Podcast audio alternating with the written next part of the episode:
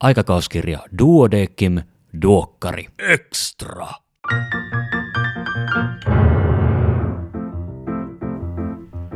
Arvon kuulijat, tervetuloa kuuntelemaan Duokkari Extraa. Minä olen Kari Hevossaari, lääkäri Helsingistä, ja tämänkertainen aihe on poikkeuksellisen tärkeä. Se on itsemurhien ehkäisy, ja kanssani siitä ovat puhumassa psykiatrit Jaana Suvisaari ja Timo Partonen. Jaana ja Timo, tervetuloa.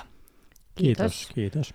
Näin alkuun, niin tota, kertoisitteko ihan lyhyesti itsestänne, kumpi haluaisi aloittaa? No, mä olen Jaana Suvisaari ja mä olen Duodeckimin toimituskunnan psykiatrijäsen. Ja, ja sua on näissä podcasteissa ennenkin kuultu. Mutta nyt mä keskeytin sut just, kun sä olit kertomassa itsestäsi. Niin, että päätyö on THL mielenterveystiimin päällikkö ja tutkimusprofessori. Selvä homma. Eli mielenterveyden asiat on sulle varsin tuttuja. Mutta nyt mä lainaan sua. Sä äsken sanoit, että kuitenkin tämän podcastin, podcastin varsinainen tähti on Timo. Ah, ennen kuin päästään Timo ääneen, niin miksi näin? No, Timohan on ensinnäkin työ, ö, toverini, eli myöskin tutkimusprofessori THLtä, mutta Timo johtaa itsemurhien ehkäisyohjelmaa, joka on nyt Suomessa käynnissä vuodesta 2020 aina vuoteen 2030 asti, eli on todella merkittävä itsemurhien asiantuntija Suomessa. Ja nyt Timo, kun sä oot saanut tavallaan tämmöiset lämmittelyt, niin haluatko itse kertoa vielä vähän itsestäsi? Joo, eli siis mä olen psykiatrian erikoislääkäri ja dosentti ja tuota, tutkimustyössäni, siis toimin nyt tutkimusprofessorina THL ja, ja näitä tutkimusaiheita, ne on pitkälti liittyneet erilaisiin unihäiriöihin ja sitten mielialahäiriöihin. Ja näistä mielialahäiriöistä tietenkin masennus on hyvin yleistä ja monille tuttu, ja se myös selittää hyvin paljon näistä itsemurhakuolemista. Hyvä. Ja susta täytyy mainita vielä tämmöinen asia, että koska Duodeckimin podcastissa voi mainostaa Duodeckimin tuotteita, niin tota, Timo oli Duodeckimin kimppakyytivideossa puhumassa erittäin erilaisesta aiheesta, nimittäin rakkauden ja seksin kemiasta. Kyllä joo, muistaakseni se oli hyvin kylmä talvipäivä. Se oli kylmä talvipäivä, mä ajettiin sähköautolla ja sähköauton akku meinasi kirjaimellisesti hyytyä, koska se laski pakkasessa niin kovaa vauhtia. Onneksi aihe sentään lämmitti. Juuri näin. Ja tota, Timo ja Jaana, Jaana ja Timo, tosi paljon kiitoksia, että ehitte tänne. Ja, ja nytten ää, aletaan puhumaan tästä meidän aiheesta, joka on sinänsä varsin vakava ja synkkä. Meidän ei ehkä kuitenkaan tarvii puhua masentuneella äänellä koko ajan alleviivataksemme tätä asiaa. Mutta tämä on asia, mihin me kyllä suhtaudutaan ehdottoman vakavasti. Ja, ja tota, äh, Suomella ei ole maailmanlaajuisesti ollut hirveän hyvä maine, mitä tulee itsemurhiin. Mutta mikä on tilanne tällä hetkellä? M- miten, miten Suomella menee itsemurhien kanssa? On, Onko tilanne parempi vai pahempi kuin vaikka vuosituhannen vaihteessa? Nyt Suomella menee paljon paremmin kuin 30 vuotta sitten. Oikeastaan se muutos lähti tästä ensimmäisestä valtakunnallisesta itsemurhien ehkäisyprojektista, joka alkoi 1986 kansanterveyslaitoksella viiden vuoden tutkimusjaksolla, ja sitä seurasi sitten viiden vuoden äm, soveltamisvaihe, siis ä, suositukset laitettiin Joo. käytäntöön Stakesin toimesta – ja tämä projekti päättyi siis 1996. Ja siinä välissä näiden vuosien aikana tapahtui selvä käänne parempaan päin. Itsemurhien lukumäärä alkoi pienentyä ja itsemurhakuolleisuus laskea. Ja siinä kuitenkin välissä oli esimerkiksi iso lama. Niin, joo, kyllä, että niinä laman vuosina itsemurhakuolleisuus väheni, siis itsemurhia tehtiin vähemmän ja vähemmän. Ja tämä myönteinen suuntaus on jatkunut näihin päiviin asti. Toi on hirveän kivaa kuultavaa. Ja, ja tota, sä tuossa just äsken kerroitkin sitä, että mikä, mikä tähän on, on johtanut, mutta tota, pystyt sä avaamaan vähän niin kuin niitä toimia, mitä, mitä on, on, on tehty, joilla on saatu näitä parempia tuloksia? Sitä on selitetty tätä tulosta, että depressiota, masennusta äm, alettiin tunnistaa paremmin, jolloin pystyttiin myös tarjoamaan hoitoa aikaisemmin ja osattiin myös hoitaa masennusta paremmin kuin aiemmin. Asiaan kiinnitettiin silloin suurta huomiota ja tietenkin sen jälkeen tätä samaa ollaan tehty siitä lähtien. Ja nythän meillä on esimerkiksi ää, ää, suomalainen lääkäriseura Duodecimin käypähoito suositukset käytössä myös depression hoidon osalta. Ja niitähän sitten toteutetaan ympäri Suomea tuon mukaan samalla tavalla ja tehokkaasti. Okei, okei. Jaana, olisiko sulla tähän jotain lisättävää? Joo, olisin halunnut siihen, että mistä Suomi maailmanlaajuisesti tunnetaan, niin itse asiassa Suomi tunnetaan nimenomaan tästä itsemurhien ehkäisyohjelmasta, eli, eli tuolla THL varmaan vuosittain käy vieraita, jotka haluaa kuulla siitä aikaisemmin toteutetusta itsemurhien ehkäisyohjelmasta. Juurikin Timolle tuttuja vieraita sieltä kaukoidasta, varsinkin jostain Etelä-Koreasta ja Japanista, jossa itsemurhatilanne on paljon synkempi kuin Suomessa tällä hetkellä. Näin on, että sieltä on, on vuosien kuluessa tullut moni tämmöinen delegaatio äm, kyselemään, että mitä Suomessa tehtiin. Toki he sitten vierailevat myös muissa maissa kuin Suomessa, kun tulevat tänne Eurooppaan asti. Mutta että se on totta, että tässä Ilkka Taipaleen kirjassa sata su- suomalaista sosiaalista keksintöä mainitaan yhtenä keksintönä nimenomaan tämä valtakunnallinen itsemurhien ehkäisyprojekti. Ja jos vielä voi sen lisätä, niin, niin yksi sellainen asia, missä Suomessa on onnistuttu, on itse asiassa se, miten media kertoo tai on kertomatta itsemurhista. Joo. Eli se on... Avaa tätä vähän. No, sillä on merkitystä, että, että antaako media näillä tarinoillaan ikään kuin malliesimerkkejä itsemurhista. Joskus aikoinaan, kun joku julkisuuden henkilö teki itsemurhan, niin siitä uutisoitiin, siitä kerrottiin, saatettiin kertoa tekotapakin. Mutta tässä itse asiassa Timo nimenomaan on tehnyt tätä mediayhteistyötä paljon, että, että osaisi kertoa sit paremmin kuin minä. Joo, se on totta. Siis tämmöinen vastuullinen uutisointitapa. Siitä me aloitettiin nyt tämä uusi itsemurhien ehkäisyohjelma. Ensimmäinen tämmöinen seminaari, joka järjestettiin kaksi vuotta sitten. Me te, äh, järjestettiin se yhdessä medialan ammattilaisten kanssa, Joo. siis nämä päätoimittajajärjestöt, Suomen liitto ja julkisen sanan neuvosto, Joo. kaikki olivat siellä taustalla mukana. Ja annoimme oikeastaan, tai kerroimme heille, että on useampi tämmöinen kansainvälinen suositus siitä, että miten itsemurhasta, oli se sitten yksittäisen henkilön itsemurha tai yleisemmin itsemurha aiheena, miten siitä tulisi uutisoida, jos on tarpeen uutisoida. Että tällaisia suosituksia oli, ja sitten nämä suomalaiset medialan ammattilaiset päättivät niiden pohjalta itse kirjoittaa itselleen suositukset, kahdeksankohtaisen ohjelman, jota sitten toivottavasti tänäkin päivänä edelleen noudatetaan. Tähän kuulostaa hirveän hyvältä. Tämä herättää ajatuksia, että pitäisikö jotain vastaavia ohjeistoja olla muidenkin sairauksien suhteen. Se on kiinnostava, kiinnostava kysymys.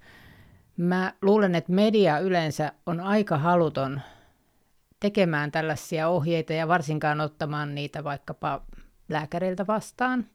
Että se on itse asiassa tosi hieno asia, että tässä itse, itsemurhien kyseessä ollen, niin jos sen aikaisemman itsemurhaohjelman aikana tällainen muutos pystyttiin saamaan aika, aikaiseksi ja he on mun mielestä hienosti noudattanut niitä Suomessa. Aivan. I, ihan eri tavalla kuin sitten taas joissain muissa maissa, joissa, joissa tosiaan sitten tämä median uutisointi, sehän, sehän oikeasti näkyy sillä tavalla, että, että tulee jonkun julkisuuden henkilö itsemurhan jälkeen, jos siitä on kerrottu tekotapa ja muut, niin sellaista mallikäyttäytymistä voi tulla. Kyllä joo, sitten on useampia tutkimuksia, kymmenittäin oikeastaan, tehty maailmalla, että nimenomaan, että jos on julkisuuden henkilö, joka on tehnyt itsemurhan, ja sitten jos tämä henkilö on, on vielä tuota, nainen ja nuori, niin sillä on erittäin suuri tämmöinen esimerkkivaikutus, ainakin Aasian maista on, on raportoitu tällaisia tutkimustuloksia, eli samalla tavalla tehtyjä itsemurhia, siis ihan esimerkinomaisesti tehtyjä Joo. itsemurhia pari viikon ajan. Oikeastaan sitä enemmän, mitä suuremman julkisuuden ja levityksen tällainen uutinen on saanut. Tästä surullinen esimerkki on, on esimerkiksi Kurt Cobainin itsemurha, joka julkistettiin hyvinkin laajalti. Joo. Ja siitäkin voidaan osoittaa, että samalla tavalla, samalla menetelmällä, tekotavalla tehtyjä itsemurhia ilmaantui selkeästi odotettua enemmän sen uutisoinnin jälkeen. Ja tämä on toistunut monta kertaa sen jälkeen yksittäisissä itsemurhissa, joita julkisuuden henkilöt ovat tehneet. No tämä vaan alleviivaa sitä, että te olette tehnyt tosi hyvää työtä siellä THL, että te olette saanut suomalaisen median mukaan tähän, tähän itsemurhien ehkäisyyn. Musta tuntuu, että tämä on aihe, mistä me voitaisiin itse asiassa puhua kokonainen podcast, mutta tota, mennään, mennään eteenpäin. Mennään ehkä jonkinlaisen aasinsillan, tai ei minkään aasinsillan kautta, vaan ihan, ihan suoraan siihen, että onko olemassa jonkinlaista tyypillistä itsemurhaajaa, itsemurhan tekijää? Ei, ei kyllä ole, että tässä edellisessä itsemurhien ehkäisyprojektissa sitähän, siinä tutkimusvaiheessaan kerättiin 12 kuukauden ajalta kaikki itsemurhakuolemat Suomesta. Joo. Niitä oli hieman vajaa 1400 kaiken kaikkiaan, ja kaikki ne analysoitiin hyvin tarkasti niin sanotulla psykologisella ruumiinavauksen menetelmällä, eli tarkoittaa, että kerättiin kaikki asiakirjatieto, mitä saadaan. Sen lisäksi haastateltiin, kyseltiin lomakkeilla, kerättiin hyvin paljon tietoa jokaisesta tapauksesta ja se osoitti, että ei ole mitään tyypillistä. Jokainen tapaus on erilainen, mutta toki sitten siellä on samanlaisia taustatekijöitä, mutta se itsemurha prosessi, jos näin saa sanoa, on hyvinkin sitten monisyinen ja eri pituinen myös eri henkilöillä sitten, jotka kuolevat itsemurhaan. Onko siellä sitten lähes aina taustalla masennusta tai, tai jotain diagnosoitua tai mahdollisesti diagnosoimatonta mielensairautta? On. Siis äh, siinä, siinä tiedossa, joka saatiin nimenomaan sen itsemurhien ehkäisyprojektin kautta, se osoitti hyvin selvästi, että mielenterveyden häiriöt on avain itsemurhakuolemiin. Eli yli 90 prosentilla näistä itsemurhan kuolleista oli jokin mielenterveyshäiriö siellä taustalla. Ja sitten vielä sitä tekee ongelmallisemmaksi se, että samalla henkilöllä oli useampia mielenterveyshäiriöitä tai myös muita sairauksia samaan aikaan, eli tämä komorbiditeetti. Sen olisin tuohon, kun käytit sitä mielen sairaussanaa, niin niin lakitekstissä, kun puhutaan mielisairauksista, niin sillähän tarkoittaa, tarkoitetaan niin kuin psykoottisia Joo. häiriöitä. Eli myös niihin liittyy merkittävästi suurentunut itsemurhakuolleisuus, mutta olisikohan se jotain 10 prosenttia kaikista itsemurhakuolemista, jossa taustalla on tämmöinen niin kuin psykoosisairaus, että useammin ne liittyvät ei-psykoottisiin mielenterveyshäiriöihin – ja nimenomaan masennus ja sitten päihdehäiriöt tarkoittaa nyt Suomen olosuhteissa edelleenkin siis alkoholin käytön häiriöitä. Joo. Ne on ne kai suurimmat selittäjät. Onko sitten niin kuin, tehdäänkö itsemurha yleensä harkinnan jälkeen vai onko se päähänpisto? Tämmöisiä impulsiivisia itsemurhia on vähemmän. Eli kyllä suurin osa itsemurhakuolemista, niitä edeltää siis pitkä sairastaminen ja varmaankin jossakin vaiheessa myös asian niin kuin suunnittelu ja harkinta. Eli tämän, tämän takia niin kuin se, että lääkäri kysyy, että oletko ajatellut itsemurhaa, oletko miettinyt konkreettisia tapoja, miten tehdä se, niin siitä ihan oikeasti pystyy jossain määrin päättelemään sitä, että miten paha tilanne on. Joo, kyllä, eikä sitä pidä arastella. Että potilaat saattavat olla jopa tyytyväisiä, että tätäkin asiaa heiltä kysyttiin ja he saivat sitten purkaa, mitä heidän mielessään on. ja saavat sitä myöten tietysti parempaa hoitoa. Ja, ja Jaana, Jaana on innokkaan näköisenä siellä. Joo, Joo ja paitsi että puhuu, kysyy itsemurha-ajatuksista, niin sen tyyppisiä ilmiöitä kuin sellaista toivottomuutta ja näköalattomuutta tulevaisuutta koskien ja semmoista tunnetta, että on tullut taakaksi läheisilleen ja että muille olisikin parempi, jos, jos minua ei enää olisi. Niin tämän tyyppisiä asioita olisi tärkeää saada siinä potilastapaamisessa esiin. Näitä hälytysmerkkejä tosiaan on, on juuri nämä ja sitten tietenkin tämmöinen, äm, tämmöiset epämääräiset kivut tai säryt. Joo.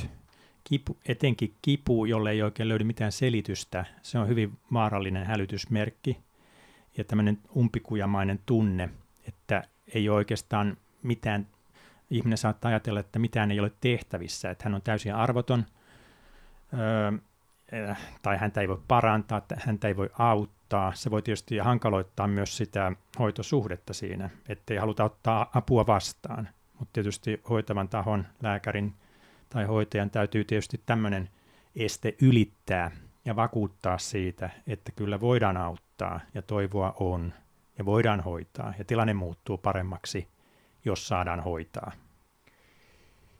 Tota, e- eikö ole näin, että aika moni itsemurhaan päätynyt on noin viikon sisään tästä lopullisesta teostaan niin ollut kontaktissa terveydenhuollon työntekijöihin?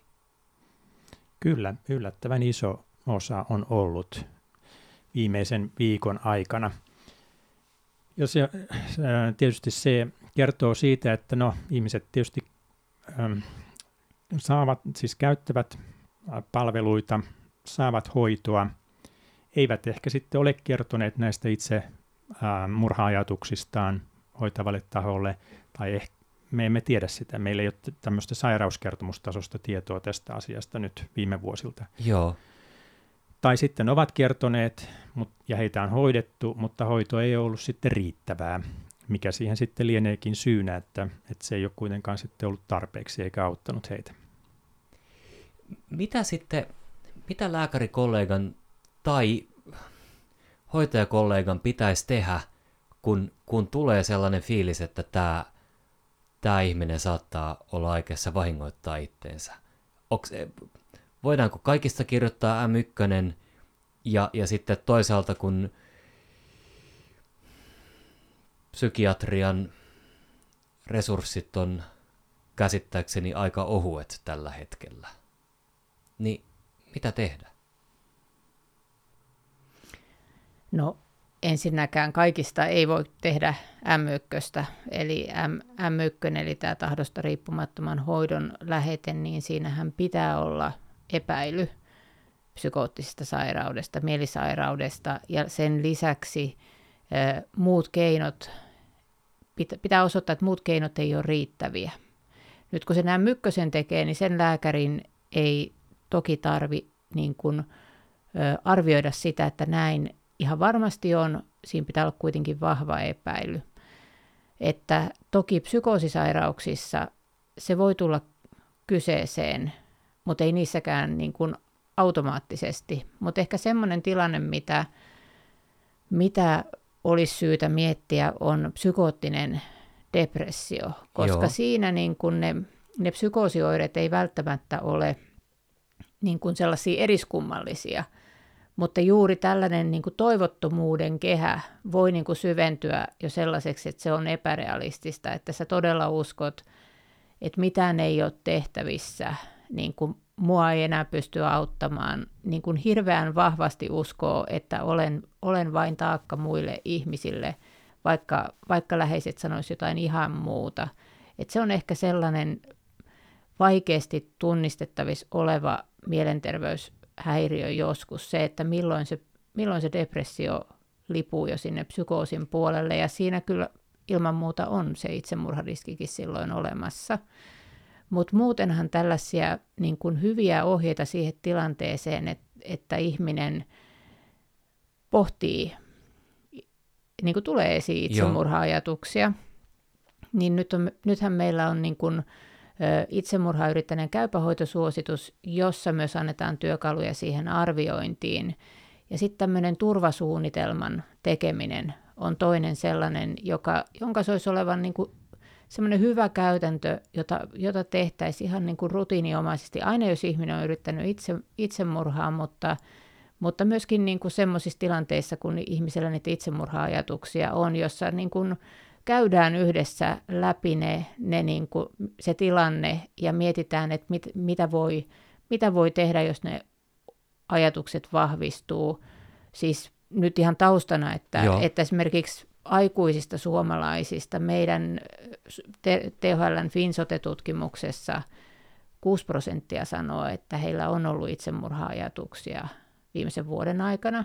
Nuorilla se on vielä yleisempää. Eli sit pitää niin kun, jos sellainen ajatus tulee esiin, niin pitää kysyä enemmän, että, että onko ollut mielessä jo keino. Jos ihmisellä on sitten jo valmiina mielessä joku keino ja jos se jos niin kuin ei tule esiin sellaisia ajatuksia, jotka hänellä kuitenkin puoltaisi sitä, että, että näistä syistä en toteuta tätä.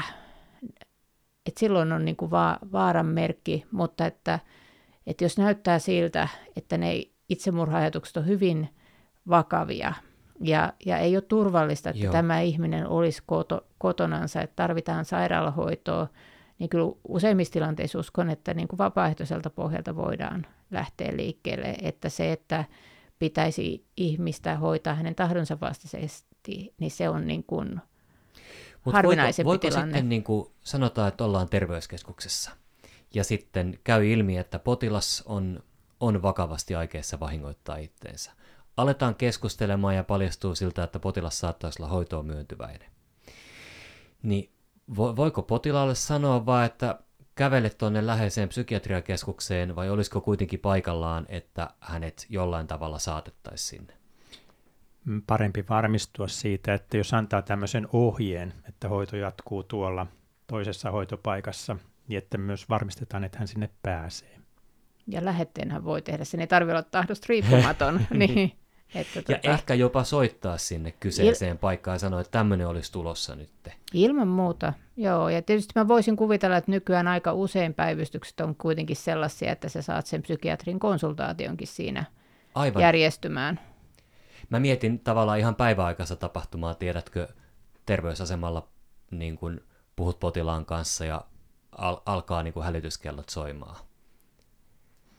Joo, kyllä. Siihen, siinä kannattaa nyt varata aikaa siihen keskusteluun, että voi, voi kysellä ja selvitellä sitä tilannetta hieman tarkemmin ja saada selvyyden siitä, että onko se itsemurhavaara välitön ja vakava. Jos ei se ole välittömän vakava, niin sitten tietysti se hoidon järjestämiseen tarvitsee myös varata sitä aikaa, että saa sovittua, että missä se hoito jatkuu ja mielellään kenen luona ja milloin että se tieto on sitten annettavissa potilaalle. Ja voisi ajatella, että ihminen, joka on harkinnut itsemurhaa, niin siinä, että hänellä itsellään olisi mahdollisimman vähän, vähän vastuuta tai ainakaan niin kuin järjestelyvastuuta siitä, että se hoito tulee jatkumaan. Niin, aivan joo. Juuri näin, että selkeät ohjeet siitä, että mihin menet ja milloin ja kenet tapaat siellä – ja tietenkin sitten vielä num, puhelinnumero, johon voi soittaa ympäri vuorokauden, siis näitä kriisipalvelupuhelimia Joo. esimerkiksi on, tai päivystyspuhelimia, joihin voi soittaa, jos tulee hätä ennen sitä sovittua Joo. käyntiä. Ja nyt te voitaisiin avata tarkemmin tämä turvasuunnitelma, mistä Jaana äsken puhuit. Mikä, sanotaan näin, että meidän kuuntelija lopettaa minuutin kuluttua ja huomenna hänen, hänen vastaanotolleen tulee potilasolle pitää tehdä turvasuunnitelma, niin mitä siinä pitää huomioida? No mä suosittelisin, että menis katsomaan sen turvasuunnitelman tekemisen verkkokoulutuksen. Se ei ole kovinkaan pitkä. Siis se on Duodeckimin verkkokoulutus. Se on yksi A4 lomake, joka täytetään – se löytyy myöskin, eikö niin, itsemurhien ehkäisyohjelman verkkosivulta löytyy linkki tähän koulutukseen Joo, ja siihen lomakkeeseen. Ja Duodeckimissa on julkaistu tässä viimeisen parin vuoden sisällä sellainen artikkeli, jossa kerrotaan, että miten se turvasuunnitelma tehdään. Ja siellä on se lomake. Eri... Niin nyt jos lopetat kuuntelemisen, niin seuraavaksi menet sitten katsomaan sen sieltä Duodekim-lehdestä. Periaatehan on hyvin yksinkertainen, että ideana on siis se, että kun henkilölle tulee itsemurha-ajatuksia mieleen, niin siinä yritetään um, listata niitä keinoja, joita voi silloin käyttää, jotta saa ne itsemurha-ajatukset uh, pois mielestään tai ainakin taustalle. Ja myös listataan niitä henkilöitä, joihin voi olla yhteydessä, kun näitä itsemurha-ajatuksia tulee, ja sitten siinä on myös hoitopaikkojen yhteystietoja, joihin voi sitten soittaa ja ottaa yhteyttä. Eli se voisi olla esimerkiksi, että muista, että sun lasten takia sä et halunnut tehdä itsemurhaa, ja, ja muista, että sun kaveri Jaska – on luvannut pitää puhelinta aina auki, että sä voit soittaa hänelle. Ja sitten jos jostain syystä Jaska ei pysty vastaamaan, niin tässä on tämä puhelinnumero, tai sitten soitat 112. Niin, tai siis jonnekin kriisipuhelimeen. Niin. Aivan juuri näin, yksinkertaisuudessa. Ja sehän on tietysti tärkeää selvittää, että onko ihmisellä niin kuin helposti saatavilla niitä keinoja, millä hän on ajatellut sitä itsemurhaa tehdä, eli esimerkiksi aseet tai niin kuin suuria määriä lääkkeitä kotona. Eli näitä asioita on tärkeä no, kysyä. Tässä, tässä, tässä niin kuin, mua, mua, mua ei ole koskaan niin kuin pelottanut kysyä sitä, että oletko, tai no varmasti on silloin, kun olin ekana kandikesänä, niin ihan varmasti pelotti kysyä, rehvastelin tässä, mutta että nykyään mua ei, ei pelota kysyä, että ootko ajatellut vahingoittaa ittees. Mutta sitten taas toi tommonen, että, että alkaisin kysymään, että mitä erilaisia välineitä sulla on, niin mua hirvittää se, että mä annan siinä ideoita siihen, että miten hän voi sitten päivänsä päättää. Vähän, vähän niin kuin rinnastuen tähän lehtien uutisointiin. Niin, siinä oikeastaan siis kun selvittelee sitä itsemurha-ajatusta, että miten konkreettinen se on, onko se Joo. käytännön tasolla, niin antaa henkilö itsensä kertoa, että mitä hän on tähän mennessä ajatellut niin siinä yhteydessä saa ehkä käsityksiä, että missä hän asuu, kenen kanssa vai asuuko hän yksin ja mitä siellä kotona sitten mahdollisesti hänellä on, että ei lähdetä tarjoamaan tietenkään itsemurhan välineitä. Nyt tässä oli ihan kelvollinen tietopaketti siitä, että miten, miten kohdataan itsemurhaa ajatteleva, sitä kohti menevä potilas ja mitkä voisi olla niitä keinoja – miten pyrkiä, pyrkiä auttamaan häntä. Turvasuunnitelma keskeinen, pyrkiä saamaan hoito käyntiin tai jatkuvaan, jatkumaan.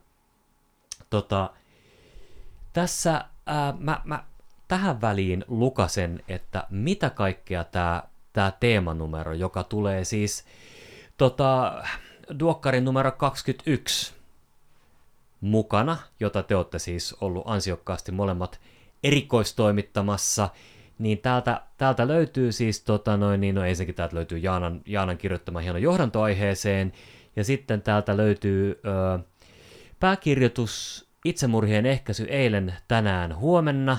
Sitten Timo, olet kirjoittanut itsemurhavaaran tunnistamisen ja hoidon edellytykset paranevat. Sitten on pari katsausta, itsetuhoisuuden ja itsensä vahingoittamisen eri muodot – sitten dialektinen käyttäytymisterapia on tehokas käytännönläheinen hoitomenetelmä tunneelämän epävakauteen liittyvän itsetuhoisuuden vähentämisessä. Näin tutkin artikkeli päin päihtyneen ja riippuvuusongelmaisen henkilön itsemurhariskin arvioinnista ja onpa vielä kuukauden kuvakin, jossa on itsemurhakuolleisuus Suomessa vuodesta 1751 vuoteen 2020. Ja tota, jos näitä pikkusen tässä sivutaan, niin ehkä nostan tämmöisen, tämmöisen niin kuin päivystävän lääkärin, jos ei painajaisen, niin ainakin ikävän tilanteen, joka on päihtynyt potilas, joka se, se niin kuin päihtymys vaikeuttaa arviointia, diagnostiikkaa monessa suhteessa. Entä jos päihtynyt potilas ilmoittaa, että mä tapa itteni? Onko se, suhtaudutaanko siihen samalla tavalla kuin silloin, kuin kuin täysin selvänä oleva potilas sanoo saman. Kyllä, ihan yhtä vakavasti. Nyt tietysti juuri se päihtymystila sitä sitten vaikeuttaa sitä arviota, että miten välitön tai vakava, siis vakavuudessakin on asteeroja, mm. se ajatus on. Ja parastahan olisi, että tämä päihtymystila väistyisi siinä seurannan aikana. Eli otettaisiin tämä henkilö sitten päivystykseen seurattavaksi ja seurataan, kunnes häntä sitten voi, hänen kanssaan voidaan keskustella ilman sitä päihtymyksen aiheuttamaa sekavuutta. Entäs sitten, jos tämä ilmoittaa, että mä en tänne jää, vaan mä lähden nyt tappaa itteni? Joo, no sitten täytyy keskustella hänen kanssaan lisää ja vakuutella, että kannattaa jäädä ja hän saa hoitoa ja, ja asiat muuttuu paremmaksi, koska eivät ne ainakaan paremmaksi muutu, jos hän lähtee siitä saman tien pois. Toi, toi lupaus siitä, että asiat muuttuu paremmaksi, niin se on, se on varmaan aika, tai jos ei lupaus, niin ainakin toivon antaminen, niin se on mm. varmaan aika keskeistä tässä itsemurhan vaarassa olevien kanssa toimimisessa. Joo, tietenkin sitten äm, kaikista potilaistahan pitäisi pystyä tekemään psyykkinen status. Et tietysti tällainen päihtynyt henkilö, niin täytyy arvioida, että onko hänen todellisuuden tajunsa missä määrin häiriintynyt vai onko se säilynyt. Ja jos se on häiriintynyt, sitten tietysti tulee kysymykseen mahdollinen tahdonvastainen hoitoon lähettäminen. tässäkin suosittelen kyllä lukemaan tota Soljaniemelän ja, ja tota kumppaneiden artikkelia, että, että tämähän tosiaan on, on hankala tilanne, mutta siis millään tavalla se päihtymys ei kyllä itsemurhalta suojaa. Että päin, päinvastoin, että, että silloin päihtyneenä ikään kuin sellaiset normaalielämän estot on poissa ja, ja silloin se riski voi olla jopa suurempi kuin olisi muuten. Toki muistan niitä aikoja, kun oli tämä Hesperian päivystyspoliklinikka, ja että kyllähän sieltä monikin aamulla herättyään sitten lähti ihan toisissa ajatuksissa pois, mutta, mutta joka tapauksessa tämä mahdollisuus saada se suoja ja, ja tehdä sitten arvio, kun ihminen on selvennyt. Tavalla tai toisella, pitäisi pystyä järjestämään, mutta se on niin kuin tärkeää muistaa, että, että se ei tee se päihtymystila sitä itsemurha-ajatusta vähemmän vakavaksi, vaan se voi olla niin kuin riskitekijä sille, että oikeasti lähtee ajatuksiaan toteuttamaan. Muistanko väärin vai oliko se niin, että peräti kolmannes itsemurhissa tehdään päihtyneenä? Niin, itsemurhan kuolleista kolmannes on ollut päihtynyt kuollessaan. Tota, miten sitten toinen, toinen tämmöinen tai siis potilaita, joihin päivystyksessä törmää, on, on nuoret ihmiset, jotka viiltelee itteensä. Ja, ja tässä, onko tässä kyse itsemurhasta vai vaan itsensä vahingoittamisesta? Niin, se täytyy saada selville se tarkoitus, että missä tarkoituksessa tämä viiltely on tehty. Että voi olla, että siinä ei ole itsetuhoisuutta taustalla, vaan siis jotakin muuta, eli yleensä psyykkisen kivun lievittämistä ilman mitään itsemurhatarkoitusta. Ja tällainen viiltely usein sitten herättää hoitohenkilökunnassa niin kuin vastenmielisyyttä, ja se asenne voi olla melko kova sitten tätä henkilöä kohtaan – mutta sitten äh, on havaittu, että jos se on tehty itsemurhan tarkoituksessa, äh, tämä viiltely, ja se on ollut hyvin vakavaa, niin pikemminkin herää empatia hoitohenkilökunnan taholta, että tätä henkilöä sitten halutaan auttaa kaikin mahdollisin tavoin. Mutta totta kai myös näitä itsensä viiltelijöitä, joilla ei ole tämmöistä itsemurhatarkoitusta taustallaan, niin heitä tulee myös yhtä lailla saada avun piiriin. Ja myös tätä katsausartikkelia dialektisesta käyttäytymisterapiasta, niin mä suosittelen lämpimästi myös muille kuin psykiatreille luettavaksi, koska se voi antaa keinoja ymmärtää sellaista ihmistä, jolla ei itsellään ole muita keinoja käsitellä sellaista sietämätöntä psyykkistä kipua, kun vahingoittaa itseään. Joo. Jaana ja Timo, me ollaan nyt puhuttu vakavasta ja tärkeästä aiheesta. Me ollaan toivottavasti onnistuttu antamaan edes jotain työkaluja kollegoille, jotka kohtaa itsemurhavaarassa olevia potilaita. Ja näiden potilaiden, niin kuin niin monien muidenkin potilaiden kanssa, niin he harvoin tulee silloin, kun on itse siihen täysin valmis ja varautunut, vaan, vaan yllätyksenä he taitaa usein kuitenkin vastaanotolle tai päivystykseen pelmahtaa. Ja sitten se, se keskeinen asia, mitä siinä pitäisi muistaa, olisi se, että ensinnäkin uskaltaa kysyä sitä. Oletko ajatellut vahingoittaa itseäsi, millä tavalla? Ja, ja kysyä, että mitkä on asioita, jotka estää sua tappamasta itseäsi. Onko sulla ketään, jolle sä voit soittaa, jos hätä tulee? Eli rakentaa sitä turvasuunnitelmaa. Ja sitten jos mikään muu ei auta, niin sitten jos on vakaa epäilys siitä, että ihminen meinaa päättää päivänsä, niin pidetään huoli siitä, että tämä ei ole se, joka viikon sisällä itsemurhan tekee, vaan tehdään sitten vaikka M1 tarvittaessa. Siinä tahdonvastaiseen hoitoon lähettämisessä kannattaa siis ilman muuta, se vaatii siis, että tehdään psyykkinen ja fyysinen status, tutkitaan siis tämä, tehdään kliininen tutkimus, tutkitaan tämä ihminen ja arvioidaan sitä todellisuuden tajua, että voidaan sanoa, että on epäily, että todellisuuden taju on häiriintynyt ja sitten se, että hän on itselleen vaarallinen tai muille kenties, ja sitten, että mikään muu keino ei nyt riitä. Joo. Että tämä Joo. on se ainoa keino tällä hetkellä.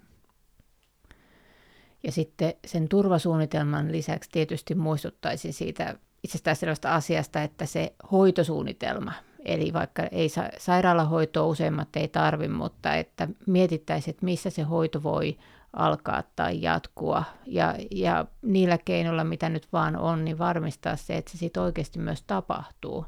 Eli, eli että äh, ihmisellä sitten on hoitoa tarjolla siinä avohoitopaikassa, mitä on ajateltu, että missä se voisi toteutua. Juuri näin. Ei hoideta pelkästään hätätilaa, vaan myös, myös sitä pitkäaikaista ongelmaa. Tota, Suomessa ollaan menty parempaan, parempaan itsemurha kuolemien ehkäisyssä viimeisen 30 vuoden aikana ihan, ihan merkittävästi. Täällä on tämä kuukauden kuva, jota toki nyt ette hyvät kuulijat pysty näkemään, koska podcastissa olemme, mutta tota, tästä näkee selvästi, että, että tota, itsemurhakuolleisuus on vähenemään päin, mutta miten, miten Timo meillä menee verrattuna eurooppalaisiin maihin? Suomi on nyt siinä EU-maiden keskitasolla tällä hetkellä. Että toki tilanne on Suomea parempi muissa Pohjoismaissa. Eli edelleen Suomessa tietysti itsemurhien ehkäisytyötä tarvitsee jatkaa. Että totta kai pyritään siihen, että edelleen saadaan itsemurhakuolleisuutta pienennettyä, eli käytännössä siis itsemurhakuolemia estettyä – niin, että ne harvinaistuisivat. Se on ehkä semmoinen lause, mihin meidän on hyvä lopettaa. Pyritään ehkäisemään itsemurhakuolemia sillä tavalla, että jossain vaiheessa niitä ei enää ollenkaan. Jaana Suvisaari, Timo Partonen, tosi paljon kiitoksia, että kerkesitte tulemaan. Voikaa hyvin ja hyvät kuulijat, voikaa tekin myös hyvin. Moi moi! Kiitos, moi.